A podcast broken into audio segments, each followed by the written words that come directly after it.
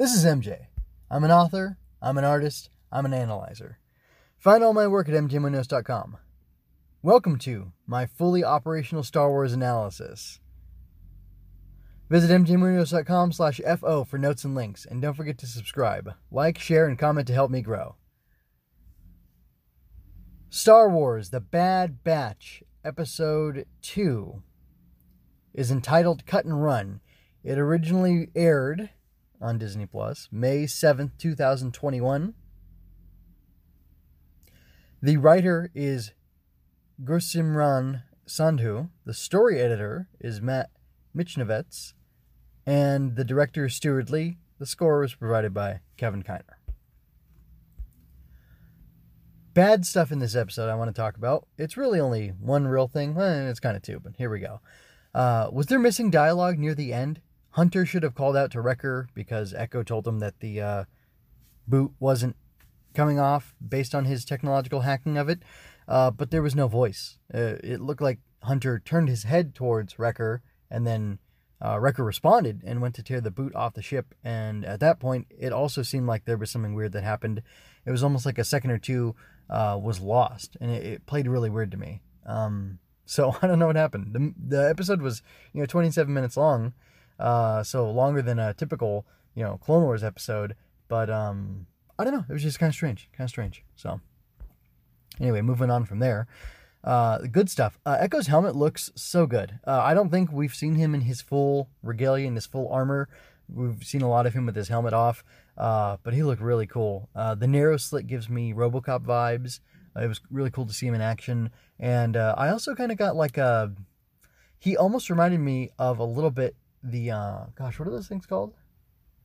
Like those elite commando uh, battle droids. Um, he almost reminded me of one of those guys, which was pretty cool because those guys were threatening and, and a lot of fun. So, uh, moving on to uh, the deep section. Uh, the evils of the Empire are on full display here. Cataloging and tagging everyone in their ships to allow them to travel and even to keep using their money is so bad. It can be argued for, but we get to see the plight and burden it puts on the wrong sort of people, which is good, innocent people who aren't involved in doing anything negative. Cut and Suu just want to live out peaceful lives. They are harming no one, and they are threatened because of the level of control the Empire wants to give its people, uh, or wants in order to give its people so so so called security. So uh, I think that's pretty interesting, and the uh, it doesn't sound like they're actually confiscating Republic credits for Imperial credits or whatever Imperial ingots, because uh, we've seen there's like a hard cash type of thing um, in the Imperial time as well. Um, but I think they do call them credits. Anyway, uh, but it was interesting because uh, at one point in the United States there was this confiscation of all the gold people were using for for money, and then there was a time when silver was made illegal to use as legal tender, and it had to be a fiat you know, or Federal Reserve notes instead. So that's kind of interesting, an interesting idea. But uh, yeah, just thinking about the way that the empire is controlling people, they're tracking them, they're tracing them, they're trying to restrict their movement and lock them down to some extent unless they have the proper, you know, chain code or the proper, you know, documentation. Uh, that's always been held as a negative thing, and um, I believe that that is a negative thing, and it's interesting uh, to see that being aired in the Bad Batch right now. I hope they don't step back from that. I hope that remains uh, an evil that we get to see in the show. So speculation here. Are the Bad Batch going to mostly ditch their armor and get new outfits, or at least keep what they have now? I would think they might because they need to blend in more. It might be fun for them to have uh, to suit up when things get really hairy. Uh, I think we could see that, and also it would be fun just to see them in whatever you know cool costumes. I don't want them changing like every single episode, but like Wrecker with the poncho and the big hat and stuff like that's that's pretty fun.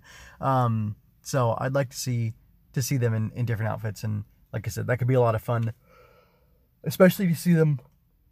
Excuse me, pulling off like really high level operations uh, in their you know in their civvies in their civilian outfits. So that would be pretty cool, I think.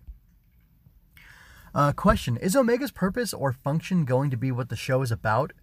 Is this going to feel like Mando, where someone is after the kid that the warrior's protecting, or warriors in this situation? And if so, is that too much too soon? I don't know. Um, I don't know. I really don't know, and I I would like to uh, I'd like to know what you think about that. So, uh, let me know in the comments on uh, either Odysee or the other place or on the blog at mg, uh, mjmunoz.com slash fo you'll be able to find the uh, link for the episode so anyway yeah i uh i don't know that's pretty much all i have to say so i'm gonna go ahead and get out of here uh, i appreciate your time and attention and again i, I want to ask that you um, will look into that or would uh, look into responding to me because I want to know what you're what you're thinking about the future of the episode, and then any of the other comments I had. Uh, if you noticed the dialogue thing or not, I'd be interested to hear that too, or, or to learn that from people. So anyway, uh, with that, I'm going to go ahead and bid you farewell. I'm going to tell you uh, again to um, go over check out all all the stuff, all the links over at the blog and such, in the show notes, and uh, I'm gonna leave you with peace and blessings. This is MJ signing out.